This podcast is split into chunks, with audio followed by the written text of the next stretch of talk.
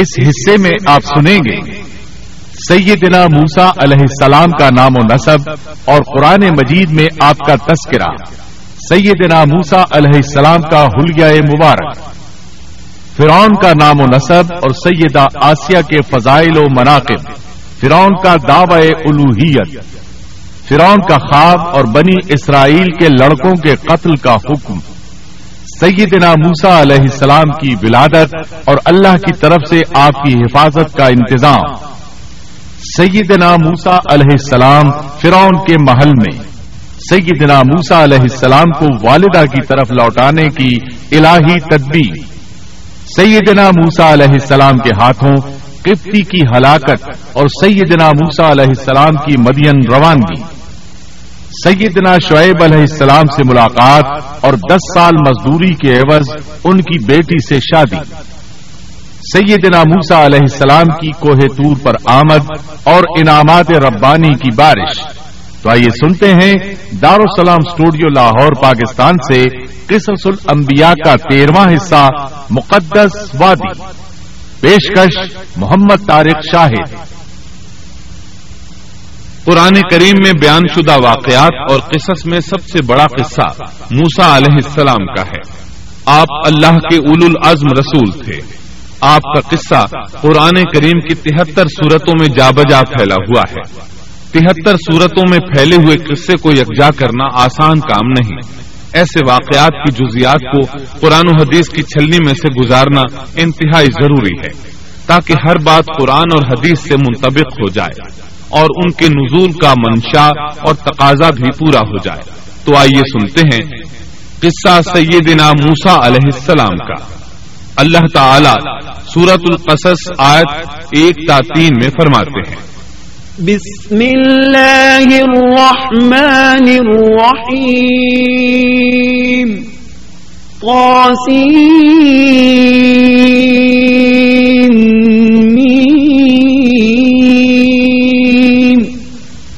تلک آیات الکتاب المبین، نتلو علیک من نبأ موسى وفرعون بالحق لقوم يؤمنون۔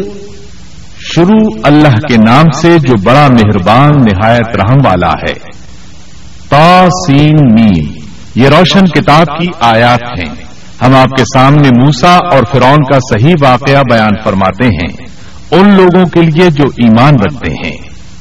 ان آیات میں اہل ایمان کے لیے نصیحت اور یاد دہانی ہے، جبکہ انہی آیات میں فاسق، نافرمان اور کجرا لوگوں کے لیے ڈراوا اور وعید ہے۔ موسیٰ علیہ السلام اللہ تعالی کے مخلص پیغمبر ہیں، انہیں اللہ سے ہم کلام ہونے کا شرف بھی حاصل ہے۔ اللہ تعالی نے آپ کا ذکر خیر سورہ مریم آیت اکاون میں ان الفاظ میں فرمایا ہے: وَاذْكُرْ فِي الْكِتَابِ مُوسَىٰ إِنَّهُ كَانَ مُخْلَصًا وَكَانَ رَسُولًا نَبِيًّا۔ اس قرآن میں موسیٰ کا ذکر بھی کیجئے جو چنا ہوا اور رسول اور نبی تھا۔ آپ کا نسب نامہ اس طرح ہے: موسیٰ بن عمران بن قاہس بن لاوا بن یعقوب بن اسحاق بن ابراہیم علیہ السلام۔ آپ کے اور یعقوب علیہ السلام کے درمیان زیادہ فاصلہ نہیں۔ موسیٰ علیہ السلام سانولے رنگ کے تھے، کافی تنو مند اور لہیم شہیم تھے، قوت اور ہمت والے تھے، حتیٰ کہ بعض نے لکھا ہے کہ ان میں دس آدمیوں کی طاقت موجود تھی۔ آپ کی زبان میں لکنت تھی۔ سورہ زخرف آیت باون میں اللہ تعالی نے فرعون کی زبانی یہ بات نقل کی ہے: ام انا خیر من هذا الذی هو مہین ولا یکاد یبین۔ کیا میں بہتر نہیں ہوں بنسبت اس کے جو بے توقیر ہے اور صاف بول بھی نہیں سکتا۔ آپ کبھی کبھی بات کرتے ہوئے اٹک جاتے تھے، لیکن یہ بات نبی ہونے میں مانے نہیں۔ سورۃ القصص آیت چونتیس میں ہے: وَأَخِي هَارُونُ هُوَ أَفْصَحُ مِنِّي لِسَانًا، اور میرا بھائی ہارون مجھ سے بہت زیادہ فصیح زبان والا ہے۔ آپ کی گفتگو میں روانی نہیں تھی، یہی وجہ ہے کہ آپ نے ہارون علیہ السلام کے ذریعے اللہ تعالی سے مدد مانگی۔ اس کی تفصیل یوں ہے، بنو اسرائیل یعنی سیدنا یعقوب علیہ السلام کی اولاد نے سیدنا یوسف علیہ السلام کے زمانے میں فلسطین سے مصر کی جانب نقل مکانی کی، جیسا کہ ہم نے قصہ یوسف کے آخر میں ذکر کیا ہے، اور سورہ یوسف آیت ننانوے میں ہے۔ آوى إليه أبويه، یوسف نے اپنے ماں باپ کو اپنے پاس جگہ دی۔ اسی طرح سورہ یوسف آیت سو میں ہے، وَرَفَعَ أَبَوَيْهِ عَلَى الْعَرْشِ وَخَرُّوا لَهُ سُجَّدًا، اور اس نے اپنے تخت پر اپنے ماں باپ کو اونچا بٹھایا اور سب اس کے سامنے سجدے میں گر گئے۔ سیدنا یعقوب علیہ السلام، ان کی بیوی اور ان کے صاحبزادے سب کے سب ہجرت کر کے یوسف علیہ السلام کے پاس مصر پہنچ گئے۔ یوسف علیہ السلام مصر کے حاکم تھے، پھر سب وہیں رہائش پذیر ہو گئے۔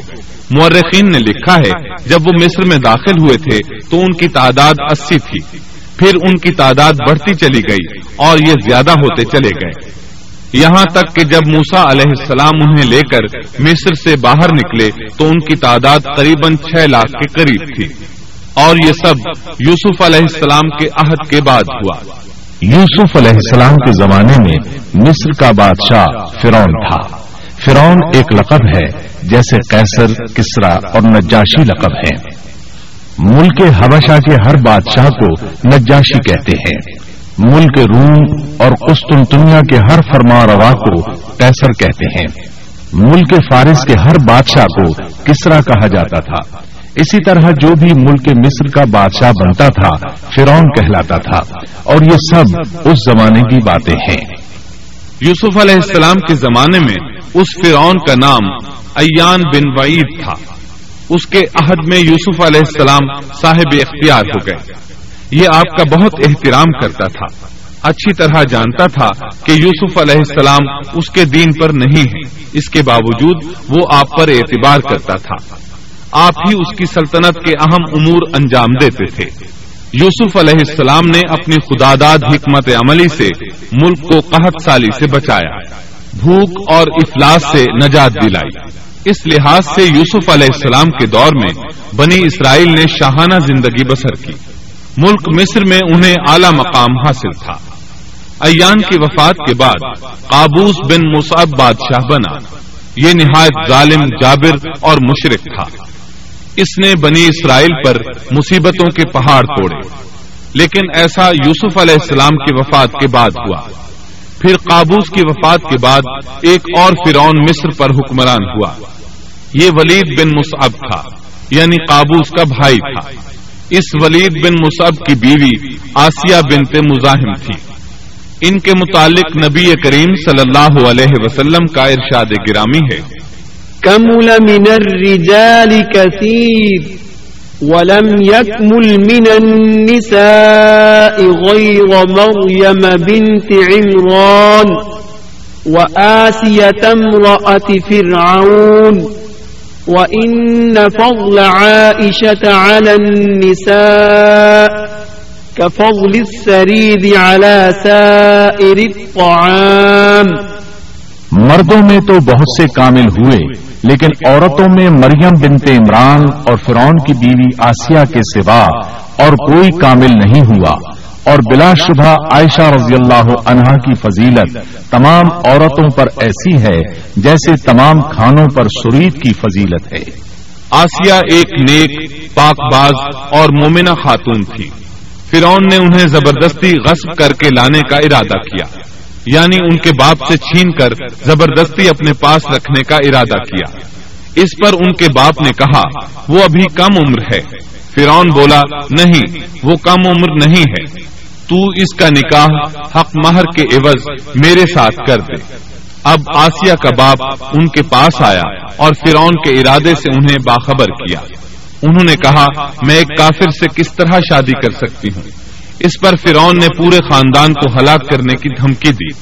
آخر کار سیدہ آسیہ نے اپنے خاندان کو بچانے کے لیے اس سے نکاح کر لیا، لیکن اس سے حق مہر لینا پسند نہ کیا۔ اس طرح سیدہ آسیہ نے دل سے برا جانتے ہوئے فرعون کے ساتھ زندگی بسر کی۔ اس کے گھر پہنچ کر وہ اس جیسی کافرہ نہیں بنی بلکہ پکی مومنہ رہی۔ بہرحال یہ تھا ان کی شادی کا واقعہ۔ یہ فرعون یعنی ولید بن مصعب بہت جابر اور ظالم شخص تھا، ظلم و جبر کی ان آخری حدوں کو پہنچ گیا تھا جن تک شاید انسانوں میں سے کوئی بھی نہ پہنچا ہوگا، یہاں تک کہ اس نے رب ہونے کا دعویٰ کر دیا۔ وہ اللہ تعالیٰ کا انکار کرتے ہوئے کہا کرتا تھا، وَقَالَ فِرْعَوْنُ يَا أَيُّهَا الْمَلَأُ مَا عَلِمْتُ لَكُمْ مِنْ إِلَٰهٍ غَيْرِي۔ فرعون کہنے لگا، اے درباریو، میں تو اپنے سوا کسی کو تمہارا معبود نہیں جانتا، اور وہ یہ بھی کہتا تھا۔ فَقَالَ أَنَا رَبُّكُمُ الْأَعْلَىٰ۔ کہنے لگا، تم سب کا رب میں ہی ہوں۔ اس نے الوہیت اور ربوبیت دونوں میں اللہ تعالیٰ سے جھگڑا کیا۔ اللہ تعالیٰ سورۃ القصص آیت چار میں فرماتے ہیں، ان فرعون علا فی الارض وجعل اہلہا شیعا یستضعف طائفة منهم يستضعف طائفة منهم يذبح أبناءهم ويستحيي نساءهم إنه كان من المفسدين۔ یقیناً فرعون نے زمین میں سرکشی کر رکھی تھی اور وہاں کے لوگوں کو گروہ گروہ بنا رکھا تھا، اور ان کے ایک فرقے کو کمزور کر رکھا تھا، اور ان کے لڑکوں کو تو ذبح کر ڈالتا تھا اور ان کی لڑکیوں کو زندہ چھوڑ دیتا تھا۔ بلا شک و شبہ وہ تھا ہی فساد کرنے والوں میں سے۔ اس نے لوگوں کے گروہ اور جماعتیں بنا رکھی تھی۔ فرعون کے زمانے میں بنی اسرائیل سب سے حقیر اور کم درجہ قوم تھی۔ فرعون نے انہیں حد درجے ذلیل اور بے عزت بنا رکھا تھا۔ سبھی کو معاشرے میں نچلے طبقے میں شمار کیا جاتا تھا، جبکہ مصر میں یہی لوگ شاہانہ زندگی گزارا کرتے تھے۔ فرعون نے اعلان کرا رکھا تھا کہ بنی اسرائیل سب کے سب غلام ہیں۔ وہ ان سے زر خرید غلاموں کی طرح مزدوری لیا کرتا تھا، ان کی عورتوں سے لونڈیوں باندیوں جیسا برتاؤ کیا جاتا تھا، وہ جو چاہتا تھا ان سے کرتا تھا۔ اس نے یہ حکم اپنی رعایا میں عام دے رکھا تھا۔ مصر کے باشندے اعلیٰ درجے کے لوگ سمجھے جاتے تھے، وہ قبطی کہلاتے تھے۔ فرعون نے بنی اسرائیل کو غلام اور محکوم بنا رکھا تھا اور انہیں ہر طرح سے کمزور کر دیا تھا۔ اللہ تعالیٰ سورۃ القصص آیت چار میں فرماتے ہیں، یستضعف طائفة منهم، اور اس نے ان میں سے ایک فرقے کو کمزور کر رکھا تھا۔ بنی اسرائیل اس ذلت سے نجات پانے کا انتظار کر رہے تھے، اور اس کی وجہ یہ تھی کہ انہیں ایک بشارت ملی ہوئی تھی۔ اس کے مطابق ان کا نظریہ تھا کہ فرعون کے گھر سے ایک بچہ نکلے گا جو انہیں نجات دلائے گا، اور یہ بھی بیان کیا جاتا ہے کہ یہ بشارت انہیں اس طرح ملی تھی کہ خود فرعون نے خواب دیکھا تھا کہ بیت المقدس سے آگ نکل کر مصر کی جانب بڑھتی چلی آ رہی ہے۔ وہ آگ مصر میں موجود تمام لوگوں کو جلائے ڈالتی ہے، مگر اس آگ سے بنی اسرائیل کے گھر محفوظ رہتے ہیں۔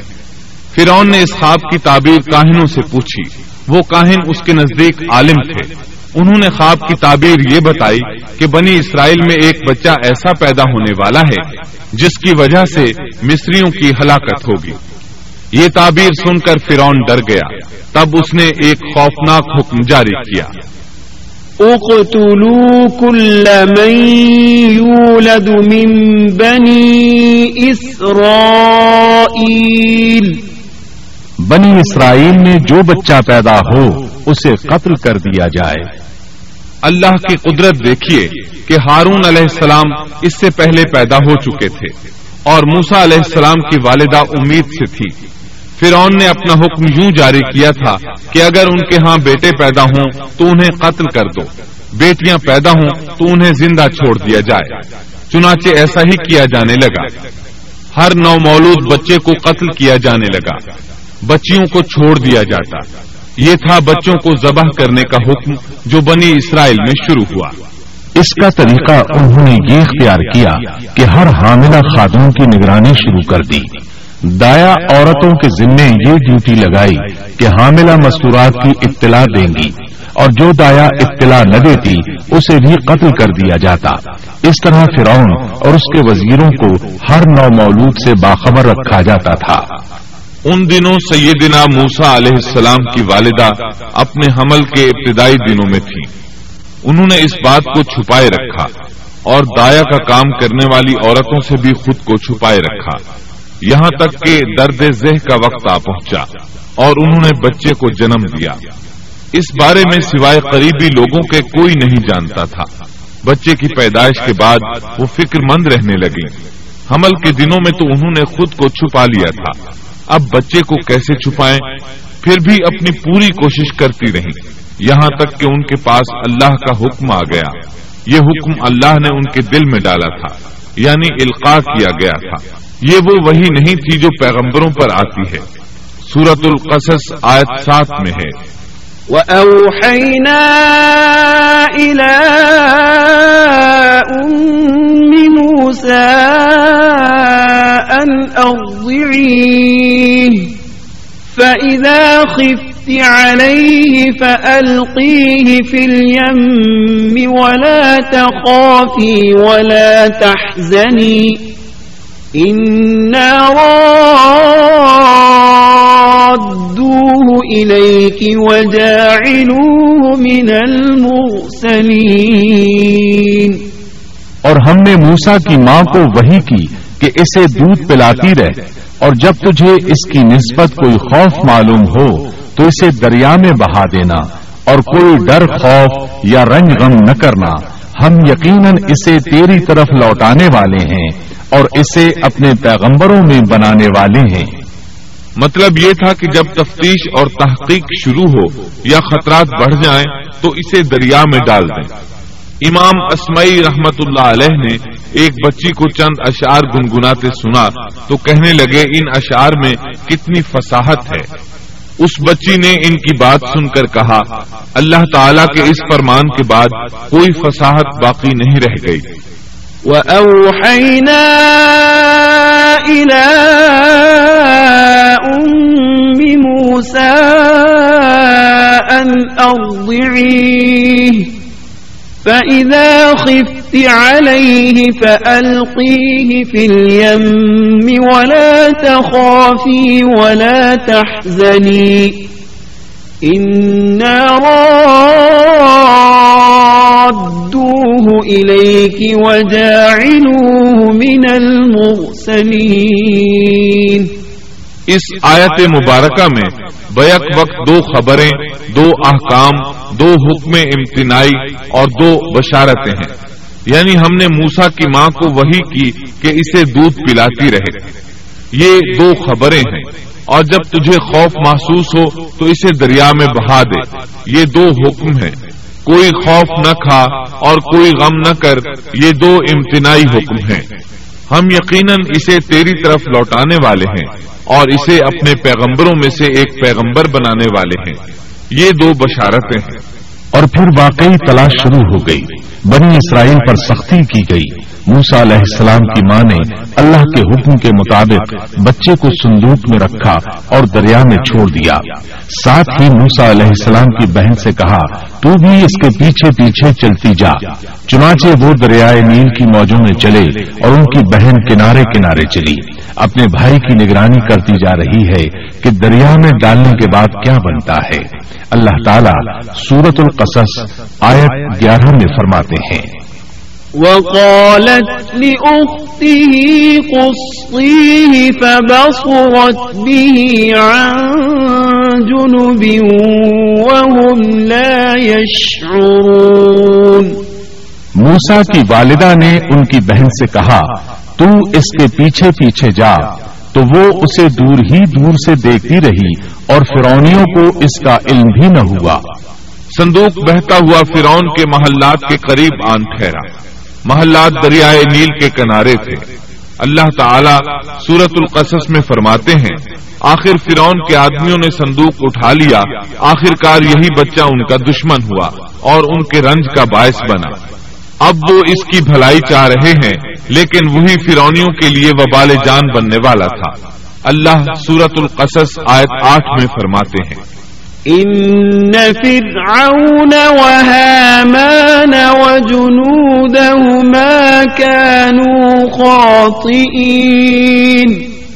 کچھ شک نہیں کہ فرعون اور حامان اور ان کے لشکر تھے ہی خطا کار. فرعون کی بیوی نے فوراً پہچان لیا کہ یہ بچہ بنی اسرائیل میں سے ہے, چنانچہ اس نے کہا وَقَالَتِ امْرَأَتُ فِرْعَوْنَ قُرَّتُ عَيْنٍ لِّي وَلَكَ لَا تَقْتُلُوهُ عَسَىٰ أَن يَنفَعَنَا أَوْ نَتَّخِذَهُ وَلَدًا وَهُمْ لَا يَشْعُرُونَ. اور فرعون کی بیوی نے کہا یہ تو میری اور تیری آنکھوں کی ٹھنڈک ہے, اسے قتل نہ کرو, بہت ممکن ہے یہ ہمیں کوئی فائدہ پہنچائے یا ہم اسے اپنا بیٹا ہی بنا لیں, اور یہ لوگ شعور ہی نہیں رکھتے تھے. مطلب یہ کہ اس پورے معاملے میں اللہ تعالی کی تدبیر سے انہیں آگاہی نہیں تھی. اس پر فرعون نے کہا یہ صرف تیری آنکھوں کی ٹھنڈک ہے, میری نہیں. میں نہیں چاہتا بنی اسرائیل کا کوئی بچہ میری نگرانی میں پلے, لہذا یہ صرف تیری ہی آنکھوں کی ٹھنڈک ہے. ابن عباس رضی اللہ عنہما فرماتے ہیں اگر فرعون یہ بات کہہ دیتا کہ یہ میری بھی آنکھوں کی ٹھنڈک ہے تو اللہ تعالیٰ اسے ہدایت دے دیتا, لیکن اس نے یوں کہا یہ صرف تیری آنکھوں کی ٹھنڈک ہے, میری نہیں. اور پھر ہوا بھی یہی. موسیٰ علیہ السلام آسیہ کی آنکھوں کی ٹھنڈک بن گئے, فرعون کی آنکھوں کی ٹھنڈک نہ بنے. اللہ تعالیٰ سورۃ القصص آیت دس میں فرماتے ہیں وَأَصْبَحَ فُؤَادُ أُمِّ مُوسَىٰ فَارِغًا. اور موسیٰ کی والدہ کا دل بے قرار ہو گیا, یعنی اس کا دل موسیٰ علیہ السلام کی یاد کے علاوہ دنیا کی ہر چیز سے خالی ہو گیا. ماں کی محبت اور ماں کے دل کا حال ذرا دیکھیے. مصیبت میں اس پر کیا گزرتی ہے, وہ مہربانی جو ماں کے دل میں ہوتی ہے, وہ محبت جو صرف اسی دل کا خاصہ ہے. ہم مردوں کی جماعت اس کیفیت کو نہیں جانتی جو مصیبت کے وقت ماں کے دل پر گزرتی ہے. چنانچہ اللہ تعالیٰ فرما رہے ہیں اور موسیٰ کی والدہ کا دل بے قرار ہو گیا, یعنی موسیٰ علیہ السلام کی محبت کے سوا اس دل میں اور کچھ نہ رہا. ہر وہ چیز جو اسے دنیا میں پیاری تھی موسیٰ کی محبت پر غالب نہ آ سکی, بس دل میں موسیٰ ہی موسیٰ تھے. اللہ تعالیٰ سورۃ القصص آیت دس میں فرماتے ہیں إن كادت لتبدي به لولا أن ربطنا على قلبها لتكون من المؤمنين. قریب تھی کہ اس واقعے کو بالکل ظاہر کر دیتی اگر ہم ان کے دل کو ڈھارس نہ دے دیتے, یہ اس لیے کہ وہ یقین کرنے والوں میں رہے. اب دیکھیے اللہ تعالیٰ کے کام, ان کے نور چشم کو کس طرح ان کی طرف واپس لوٹایا. بچہ جب محل میں پہنچا تو اس نے دودھ کے لیے رونا شروع کر دیا. اس کے پاس دودھ پلانے والیاں لائی گئیں لیکن بچے نے کسی عورت کا دودھ نہ پیا. آخر وہ بچے کو اٹھا کر باہر لائے. اللہ آیت بارہ میں فرماتے ہیں وَحَرَّمْنَا عَلَيْهِ الْمَرَاضِعَ مِن قَبْلِ. اور ان کے پہنچنے سے پہلے ہم نے موسیٰ پر دائیوں کا دودھ حرام کر دیا تھا. جو عورت بھی آپ کو دودھ پلانے کی کوشش کرتی ناکام ہو جاتی. اب ظاہر ہے یہ رکاوٹ تو اللہ تعالیٰ کی طرف سے تھی, کوئی دودھ پلانے میں کامیاب ہو بھی کیسے سکتی تھی. ادھر موسیٰ علیہ السلام کی بہن دور کھڑی یہ سب دیکھ رہی تھی. سورۃ القصص آیت بارہ میں ہے. فقالت هل أدلكم على أهل بيت يكفلونه لكم وهم له ناصحون. یہ کہنے لگی کیا میں تمہیں ایسا گھرانہ نہ بتاؤں جو اس بچے کی تمہارے لیے پرورش کرے اور ہوں بھی وہ اس بچے کے خیر خواہ. نے بچے کو دودھ پلایا تو آپ نے فوراً دودھ پینا شروع کر دیا. سیدہ آسیہ نے ان کی طرف پیغام بھیجا کہ وہ محل میں آ جائے اور جب تک بچہ دودھ پیتا رہے وہ اس کے پاس محل ہی میں رہے. لیکن موسیٰ علیہ السلام کی ماں نے انکار کر دیا. انہوں نے کہا میرے اہل و عیال ہیں, میرے خاوند بھی ہیں, لہذا ان کے ہوتے ہوئے میں گھر نہیں چھوڑ سکتی. اب چونکہ بچے نے کسی اور کا دودھ پینا قبول نہیں کیا تھا اس لیے وہ خود بچے کو لے کر آتے تھے. اس طرح موسیٰ علیہ السلام کی والدہ کا بے حد احترام ہونے لگا. فرعون کے ہرکارے تحفے تحائف ان کے گھر لانے لگے. اللہ تعالیٰ آیت تیرہ میں فرماتے ہیں فرددناه إلى أمه كي تقر عينها ولا تحزن ولتعلم أن وعد الله حق ولكن أكثرهم لا يعلمون. پس ہم نے اسے اس کی ماں کی طرف واپس پہنچایا تاکہ اس کی آنکھیں ٹھنڈی رہیں اور آزردہ خاطر نہ ہو اور جان لے کہ اللہ کا وعدہ سچا ہے لیکن اکثر لوگ نہیں جانتے. اس طرح موسیٰ علیہ السلام شاہی محل میں پلنے بڑھنے لگے یہاں تک کہ اٹھارہ سال کے خوبرو نوجوان ہو گئے. اللہ تعالیٰ آیت چودہ میں فرماتے ہیں وَلَمَّا بَلَغَ أَشُدَّهُ وَاسْتَوَى آتَيْنَاهُ حُكْمًا وَعِلْمًا وَكَذَلِكَ نَجْزِي الْمُحْسِنِينَ. اور جب موسیٰ اپنی جوانی کو پہنچ گئے اور پورے توانا ہو گئے تو ہم نے انہیں علم و حکمت عطا فرمایا. نیکی کرنے والوں کو ہم اسی طرح بدلہ دیا کرتے ہیں. وقت گزرتا رہا. ایک روز آپ ایسے وقت میں راستے سے گزر رہے تھے جس وقت عموماً لوگ گھروں سے نہیں نکلا کرتے تھے. کہا جاتا ہے وہ دوپہر کا وقت تھا. آپ شہر میں داخل ہوئے. لوگ غفلت میں تھے, بس اکا دکا لوگ باہر تھے. آپ نے دو آدمیوں کو لڑتے جھگڑتے دیکھا. ان میں سے ایک بنی اسرائیل کا تھا, دوسرا فرعون کی قوم سے تھا یعنی مصری تھا. آپ کی قوم والے نے اپنے دشمن کے خلاف آپ سے مدد مانگی. آپ کی حمیت نے جوش مارا. آپ نے دیکھا مصری اس کمزور اسرائیلی کو پکڑے ہوئے تھا. بس موسیٰ علیہ السلام نے آگے بڑھ کر مصری کی ٹھوڑی پر مکہ دے مارا. آپ کا مقصد تو بس اسرائیلی کی مدد کرنے کا تھا, لیکن موسیٰ علیہ السلام میں بہت قوت تھی اس لیے ایک ہی مکہ لگنے سے مصری کا کام تمام ہو گیا. سورۃ القصص آیت پندرہ میں ہے فَوَكَزَهُ مُوسَى فَقَضَى عَلَيْهِ. پس موسیٰ نے اس کے مکہ مارا جس سے وہ مر گیا. موسیٰ علیہ السلام کو بہت تعجب ہوا کہ یہ کیا ہو گیا. ان کا قتل کرنے کا تو کوئی ارادہ نہیں تھا. موسیٰ علیہ السلام نے فوراً کہا هَذَا مِنْ عَمَلِ الشَّيْطَانِ, یہ تو شیطانی کام ہے. آپ یہ کہنا چاہتے تھے میرا ارادہ تو اسے قتل کرنے کا نہیں تھا, یہ فعل تو شیطان نے کیا ہے. شیطان ہی نے مجھے بے قابو کر دیا تھا. مجھے اپنی طاقت پر اختیار نہ رہا. مجھ سے اس انسان کے قتل والا برا کام سرزد کرا دیا. آیت پندرہ میں اللہ تعالیٰ فرماتے ہیں إِنَّهُ عَدُوٌّ مُضِلٌّ مُبِينٌ. یقیناً شیطان دشمن اور کھلے طور پر بہکانے والا ہے. اس سے معلوم ہوا کہ موسیٰ علیہ السلام جانتے تھے شیطان دشمن ہے, وہ گمراہ کرتا ہے. اور یہ بھی معلوم ہوا کہ آپ موحد تھے, توحید پرست تھے اور مشرکین میں سے نہ تھے. یہی تو باتیں ہیں جو اللہ تعالیٰ نے بیان فرمائی ہیں. مثلاً آیت چودہ میں ہے وَكَذَلِكَ نَجْزِي الْمُحْسِنِينَ. اور نیکی کرنے والوں کو ہم اسی طرح بدلہ دیا کرتے ہیں۔ آپ ایمان پر تھے، کفر پر نہیں تھے۔ آپ نے اللہ تعالیٰ سے اس بلا ارادہ ہو جانے والے گناہ کی معافی مانگی، اللہ تعالیٰ کے حضور توبہ کی، جیسا کہ آیت سولہ میں آتا ہے۔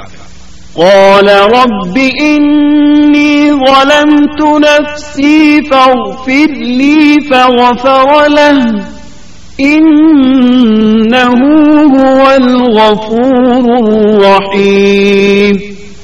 پھر کہنے لگا کہ اے پروردگار، میں نے خود اپنے اوپر ظلم کیا، تو مجھے معاف فرما دے۔ اللہ نے اسے بخش دیا، وہ بخشنے والا اور بہت مہربانی کرنے والا ہے۔ یہ گناہ بلا ارادہ ہوا تھا، خطا تھی۔ پھر آپ نے ان الفاظ میں اللہ سے وعدہ کیا، قال رب بما أنعمت علي فلن أكون ظهيرا للمجرمين۔ کہنے لگا اے میرے رب، جیسے تو نے مجھ پر یہ کرم کیا، میں بھی اب ہرگز کسی گناہگار کا مددگار نہیں بنوں گا۔ آپ کا مطلب یہ تھا کہ باری تعالیٰ آپ نے مجھے معافی دے کر مجھ پر کرم کیا، گویا آپ کو سمجھ آ گئی تھی کہ اللہ تعالیٰ نے ان کی توبہ قبول کر لی ہے، ان پر رحم فرما دیا ہے۔ چنانچہ اب وعدہ کر رہے ہیں کہ کسی گناہگار کی کبھی مدد نہیں کریں گے، بلکہ ان کے خلاف رہیں گے۔ تاہم انہیں اس بات کا خدشہ لاحق ہو گیا تھا کہ کہیں انہیں اس مصری کے قتل کے بدلے میں قتل نہ کر دیا جائے، جیسا کہ آیت اٹھارہ میں آتا ہے۔ فأصبح في المدينة خائفا يترقب فإذا الذي استنصره بالأمس يستصرخه قال له موسى إنك لغوي مبين۔ صبح ہی صبح ڈرتے اندیشے کی حالت میں خبریں لینے کے لیے شہر میں گئے، اچانک دیکھا کہ وہی شخص جس نے کل ان سے مدد طلب کی تھی ان سے فریاد کر رہا ہے۔ موسیٰ نے اس سے کہا کہ اس میں شک نہیں، تو تو سری گمراہ ہے۔ مطلب یہ کہ جب وہ شہر پہنچے تو انہوں نے کل جیسا ہی منظر دیکھا، وہی اسرائیلی ایک دوسرے مصری سے لڑ رہا تھا۔ انہیں دیکھ کر اس نے پھر ان سے مدد مانگی۔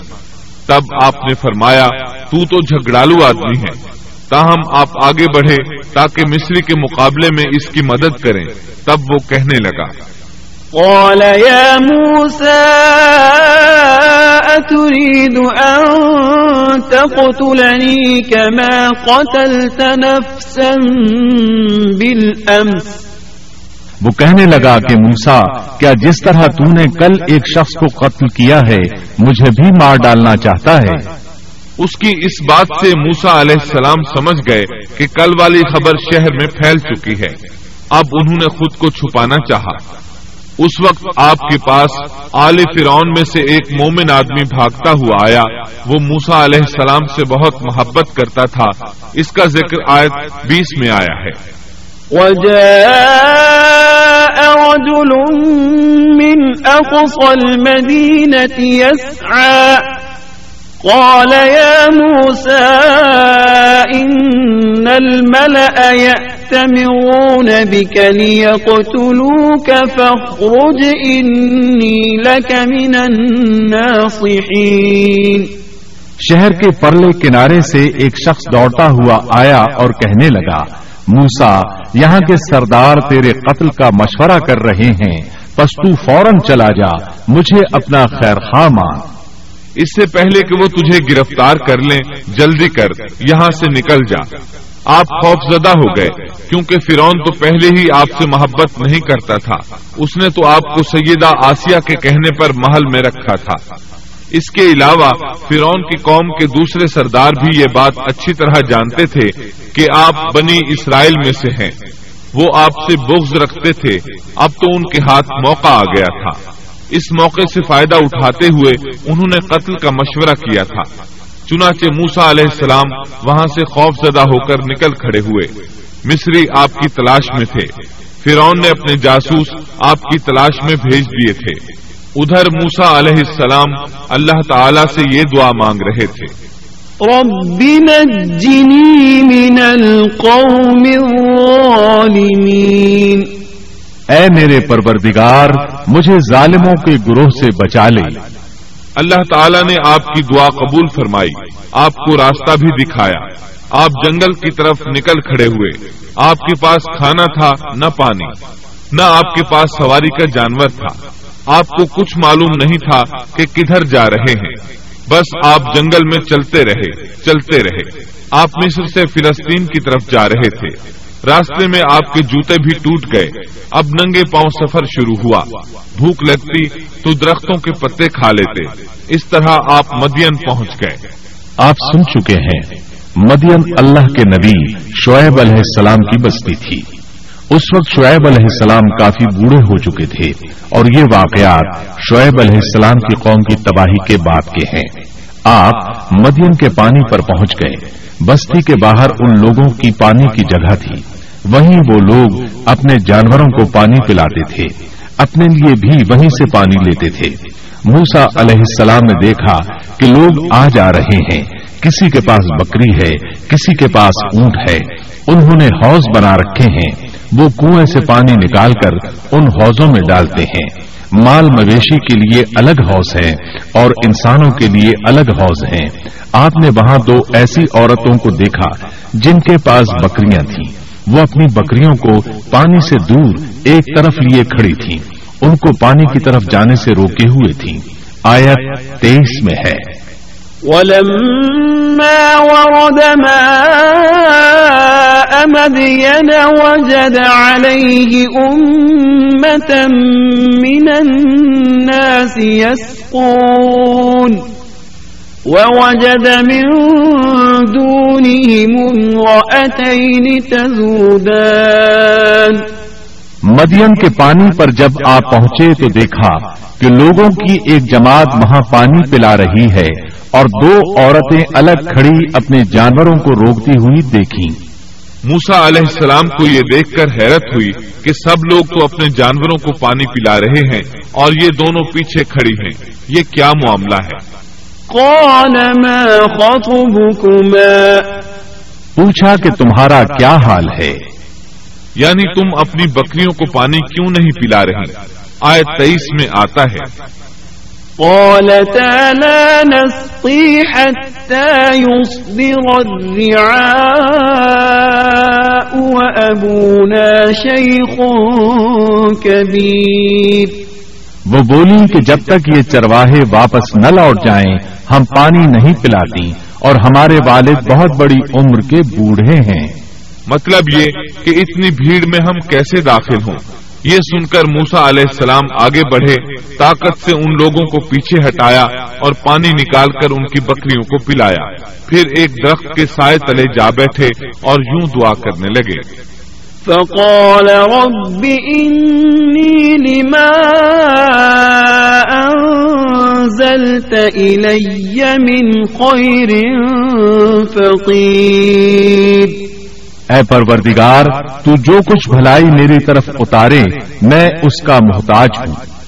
سیدنا عبداللہ بن عباس رضی اللہ عنہما بیان کرتے ہیں کہ سیدنا موسیٰ علیہ السلام ننگے پاؤں مدین پہنچے تھے، ان کے پیروں کی جلد اتر گئی تھی، پیٹ بھوک کی شدت کی وجہ سے کمر سے لگ رہا تھا، درختوں کے پتے کھاتے رہے تھے اس لیے ان کے منہ سے پتوں کی بو آتی تھی، لہذا اس وقت وہ سخت حاجت مند تھے، بھوک شدید تھی، اذیت بھی بہت پہنچی تھی، لیکن وہ کسی سے بھی سوال کرنے کے لیے تیار نہیں تھے۔ ان دونوں عورتوں میں سے ایک نے ان کی دعا کے الفاظ سن لیے، دونوں اپنے والد شعیب علیہ السلام کے پاس آئیں، انہیں موسیٰ علیہ السلام کے بارے میں بتایا، یہ بھی بتایا کہ وہ شخص محتاج ہے لیکن بہت خوددار ہے، جیسا کہ آیت پچیس میں ہے، فجاءته إحداهما تمشي على استحياء قالت إن أبي يدعوك ليجزيك أجر ما سقيت لنا۔ اتنے میں ان دونوں عورتوں میں سے ایک ان کی طرف شرم و حیا سے چلتی ہوئی آئی اور کہنے لگی، میرے باپ آپ کو بلا رہے ہیں، آپ نے ہمارے جانوروں کو جو پانی پلایا ہے اس کی اجرت دینا چاہتے ہیں۔ موسیٰ علیہ السلام خوددار ہونے کے باوجود اس وقت شدید حاجت مند تھے، چنانچہ موقع کی مناسبت سے ساتھ چل پڑے۔ وہ عورت مارے حیا کے چھپ رہی تھی، یہ بات محسوس کر کے موسیٰ علیہ السلام اس سے آگے چلنے لگے۔ کوئی موڑ موڑ نہ ہوتا تو لڑکی اس سمت میں کنکر پھینک دیتی، موسیٰ علیہ السلام اس سمت میں مڑ جاتے، اس طرح وہ گھر تک پہنچے۔ موسیٰ علیہ السلام کی ملاقات شعیب علیہ السلام سے ہوئی، انہوں نے اپنے بارے میں بتایا، جو واقعات ان کے ساتھ پیش آئے تھے وہ بتائے۔ شعیب علیہ السلام نے ان سے فرمایا، قَالَ لَا تَخَفْ نَجَوْتَ مِنَ الْقَوْمِ الظَّالِمِينَ، کہنے لگے اب نہ ڈر، تو نے ظالم قوم سے نجات پالی۔ اس وقت دونوں لڑکیوں میں سے ایک نے کہا، قالت إحداهما يا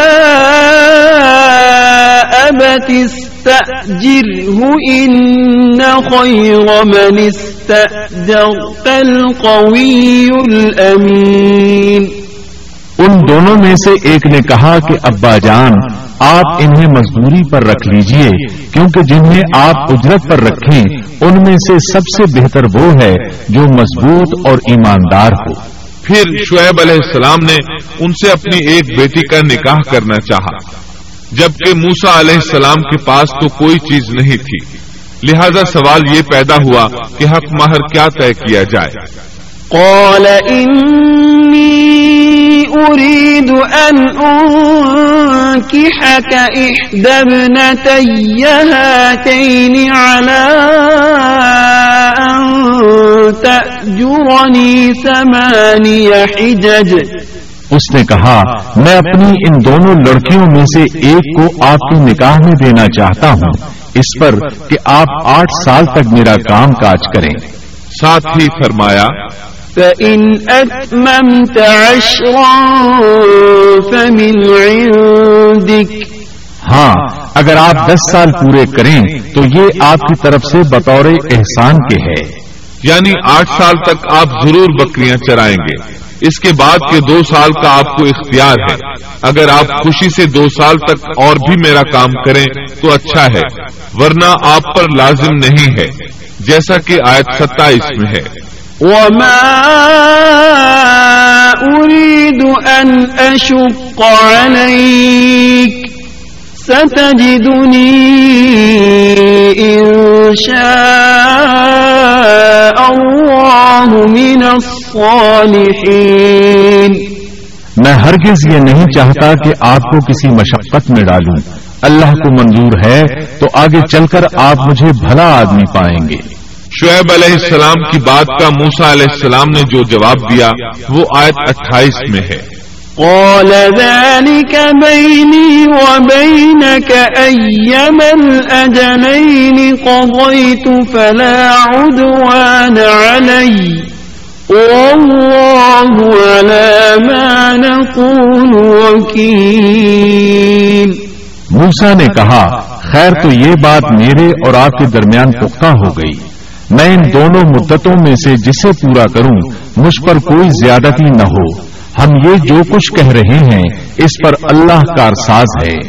مطلب یہ کہ سیدنا موسیٰ علیہ السلام کہہ رہے ہیں کہ اب یہ اختیار میرا ہے کہ میں آٹھ سال پورے کروں یا دس سال، مجھ پر کوئی زیادتی نہیں ہوگی۔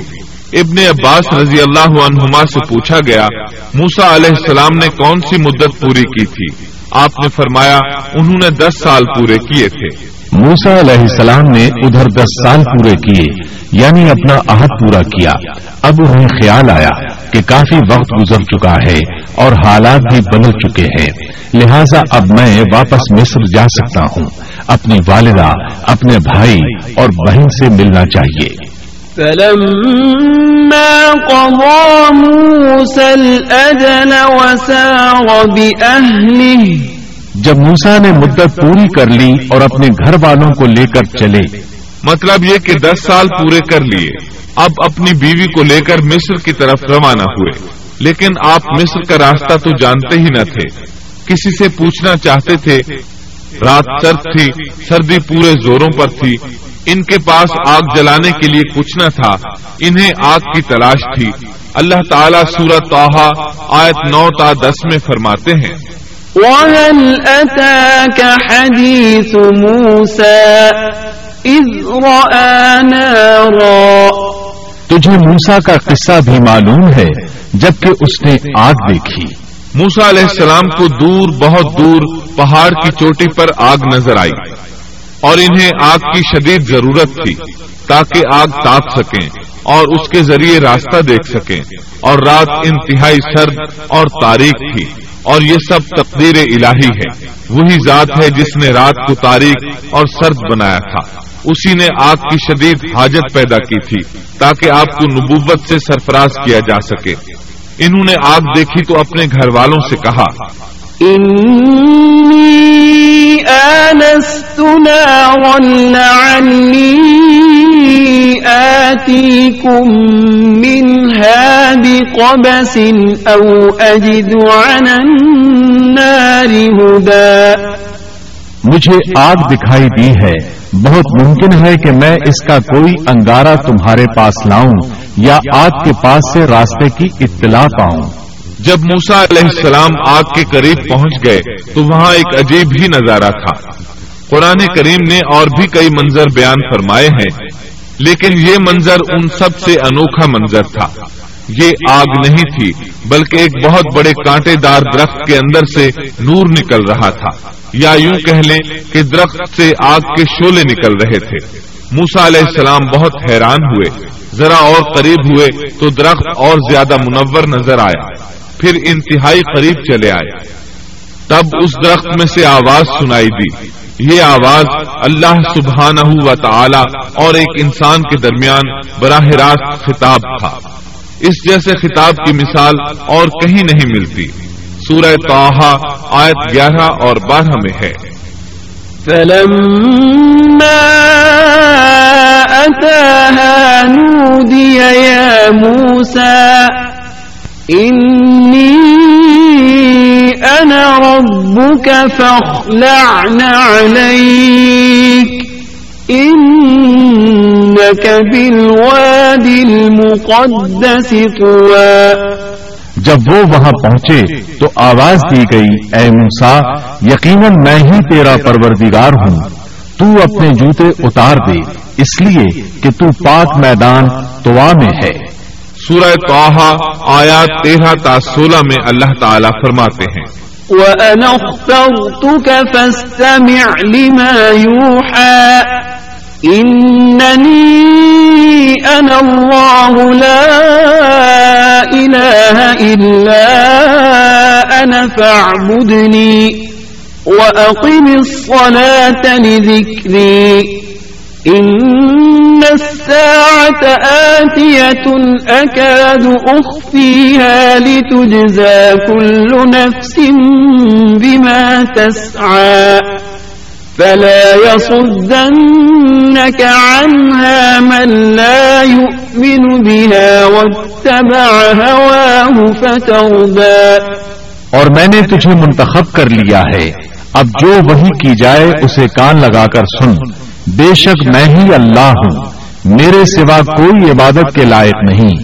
بس تو میری ہی عبادت کر اور میری یاد کے لیے نماز قائم رکھ، قیامت یقیناً آنے والی ہے جس کو میں پوشیدہ رکھنا چاہتا ہوں تاکہ ہر شخص کو وہ بدلہ دیا جائے جو اس نے کوشش کی ہو، بس اب اس کے یقین سے تجھے کوئی ایسا شخص روک نہ دے جو اس پر ایمان نہ رکھتا ہو اور اپنی خواہش کے پیچھے پڑا ہو، ورنہ تو ہلاک ہو جائے گا۔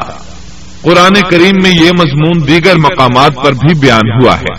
سورۃ القصص آیت تیس میں ہے، فَلَمَّا أَتَاهَا نُودِيَ مِن شَاطِئِ الْوَادِ الْأَيْمَنِ فِي الْبُقْعَةِ الْمُبَارَكَةِ مِنَ الشَّجَرَةِ أَن يَا مُوسَىٰ إِنِّي أَنَا اللَّهُ رَبُّ الْعَالَمِينَ۔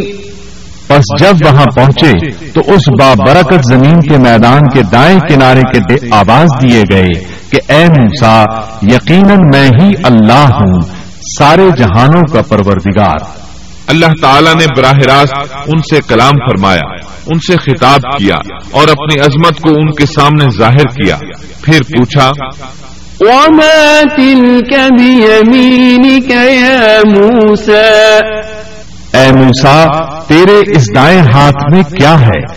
اللہ تعالیٰ تو جانتے تھے لیکن اپنی قدرت دکھانے کے لیے پوچھا۔ موسیٰ علیہ السلام نے جواب دیا قَالَ هِيَ عَصَايَ أتوكأ عليها وأهش بها على غنمي ولي فيها مآرب أخرى، جواب دیا کہ یہ میری لاٹھی ہے، اس پر میں ٹیک لگاتا ہوں اور اس سے میں اپنی بکریوں کے لیے پتے جھاڑ لیا کرتا ہوں، اور بھی اس میں مجھے بہت سے فائدے ہیں۔ اللہ تعالیٰ نے فرمایا اسے ہاتھ سے نیچے ڈال دے، جو ہی موسیٰ علیہ السلام نے لاٹھی نیچے گرائی وہ سانپ بن کر دوڑنے لگا۔ سورۃ القصص آیت اکتیس میں یہ ذکر یوں آیا ہے وَأَنْ أَلْقِ عَصَاكَ فَلَمَّا رَآهَا تَهْتَزُّ كَأَنَّهَا جَانٌّ وَلَا مُدْبِرًا، اور یہ آواز بھی آئی کہ اپنی لاٹھی ڈال دو، پھر جب اس کو دیکھا کہ وہ سانپ کی طرح پھن پھنا رہی ہے تو پیٹ پھیر کر واپس ہو گئے، یعنی اس طرح بھاگے کہ پیٹ پھیر کر نہ دیکھا۔ ایسے میں اللہ تعالیٰ نے آواز دی یا موسیٰ اقبل ولا تخف انک من الآمنین، اے موسیٰ آگے آ، ڈر مت، یقیناً تو ہر طرح امن والا ہے۔ اسی طرح سورہ طٰہٰ آیت اکیس میں فرمایا قَالَ خُذْهَا وَلَا تَخَفْ سَنُعِيدُهَا سِيرَتَهَا الْأُولَى، فرمایا بے خوف ہو کر اسے پکڑ لے، ہم اسے اسی پہلی سی صورت میں دوبارہ لا دیں گے، یعنی اسے دوبارہ لاٹھی بنا دیں گے۔ موسیٰ علیہ السلام واپس پلٹے، اس کو دم سے پکڑا تو وہ پھر لاٹھی بن گئی۔ محترم سامعین، ابھی آپ دارالسلام اسٹوڈیو لاہور پاکستان سے قصص الانبیاء کا تیرواں حصہ مقدس وادی سن رہے تھے۔